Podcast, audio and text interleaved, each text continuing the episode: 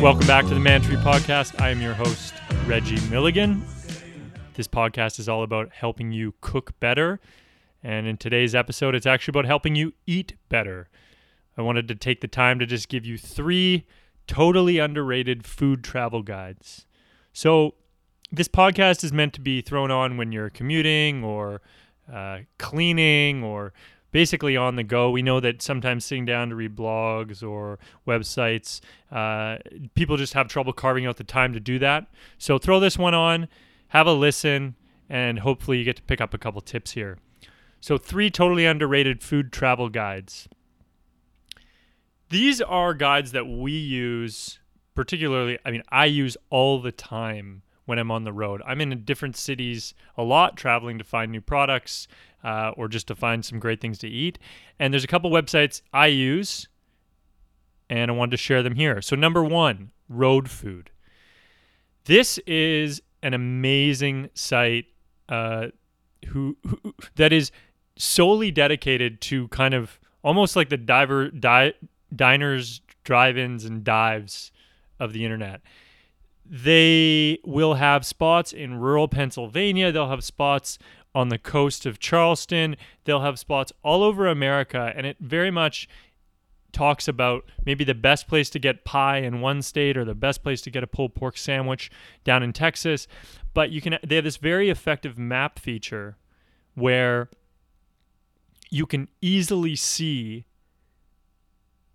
where all these gems are sort of located throughout a state and almost every time I'm driving through an area of the states that I know nothing about, I'll bring up that road food map. And it's a classic example of once you find a good resource for something, in this case, somebody that really knows great food on the road, I just keep going back to it. I mean, there's no point in jumping on Yelp. There's no point in jumping on one of these review sites when there's a site like Road Food out there that time and time again, like it is, its batting average is so ridiculously high for me that I cannot recommend it enough. So it's it's a thankless job, whoever's behind Road Food and threw that up there, but they've really mapped out some of the best restaurants in America. Two, another one I love to use is Southern Foodways Alliance. Uh, this is a site that's actually more of editorial site dedicated to preserving Southern cooking traditions. And anytime when you're in the South, if you just type a keyword into their search function. So if on, on, the on the top part of their site, for example, if you're in Kentucky, if you throw in Kentucky in there, they have different editorial pieces on different food makers in that state. So an example being like I was recently down in North Carolina and I really wanted to get incredible North Carolina barbecue. So I typed in North Carolina barbecue, and sure enough, they had a barbecue roadmap.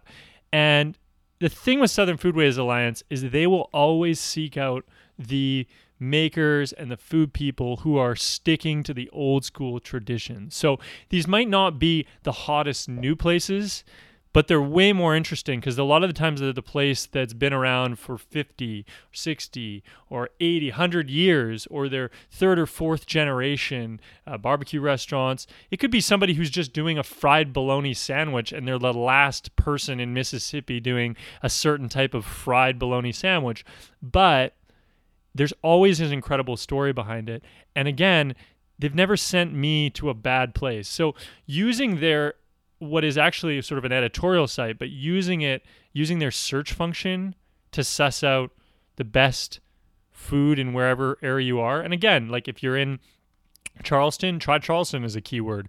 If you're going to the south and you really want to try amazing uh, jambalaya, throw that in the search term. Like try a couple different searches, and you'll end up finding something near you because they've covered a lot of the South. You'll end up finding something near you, and it'll always be fantastic. So I highly recommend Southern Foodways Alliance. Number three, and last but not least, the Coastal Living Annual's Best Seafood Dives list. So I've talked about this before. This is what I think to be one of the most underrated pieces of investigative journalism on the on the internet. Coastal Living puts together this list of dives, and much like the other two recommendations today, I've never missed on this thing. They have everything from the Lobster Shack up in Maine to the pl- the last place doing fried herring in North Carolina. They have the incredible all you can eat blue crab shack in Maryland. And again, they seem to do an amazing job of sussing out not the new kind of hipster joint, but the joint that's been there year after year after year after year. The type of place that you go there and people are like, How did you find out about us?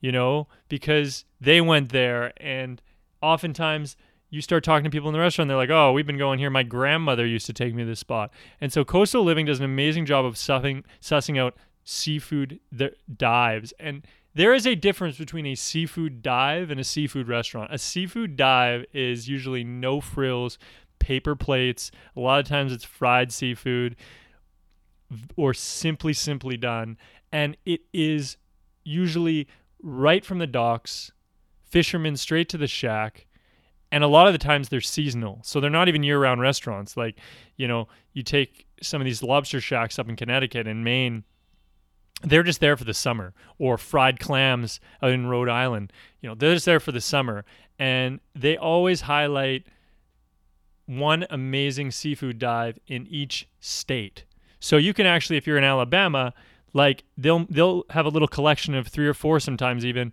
shacks seafood dives that are in Alabama. Or if you're in Alaska, you can look it up. It's really cool. They break it down by state. Highly recommend checking it out. And again, these are just knockout places that I've probably been to 25 on the list and I've never had a bad meal. So, those are three totally underrated food travel guides.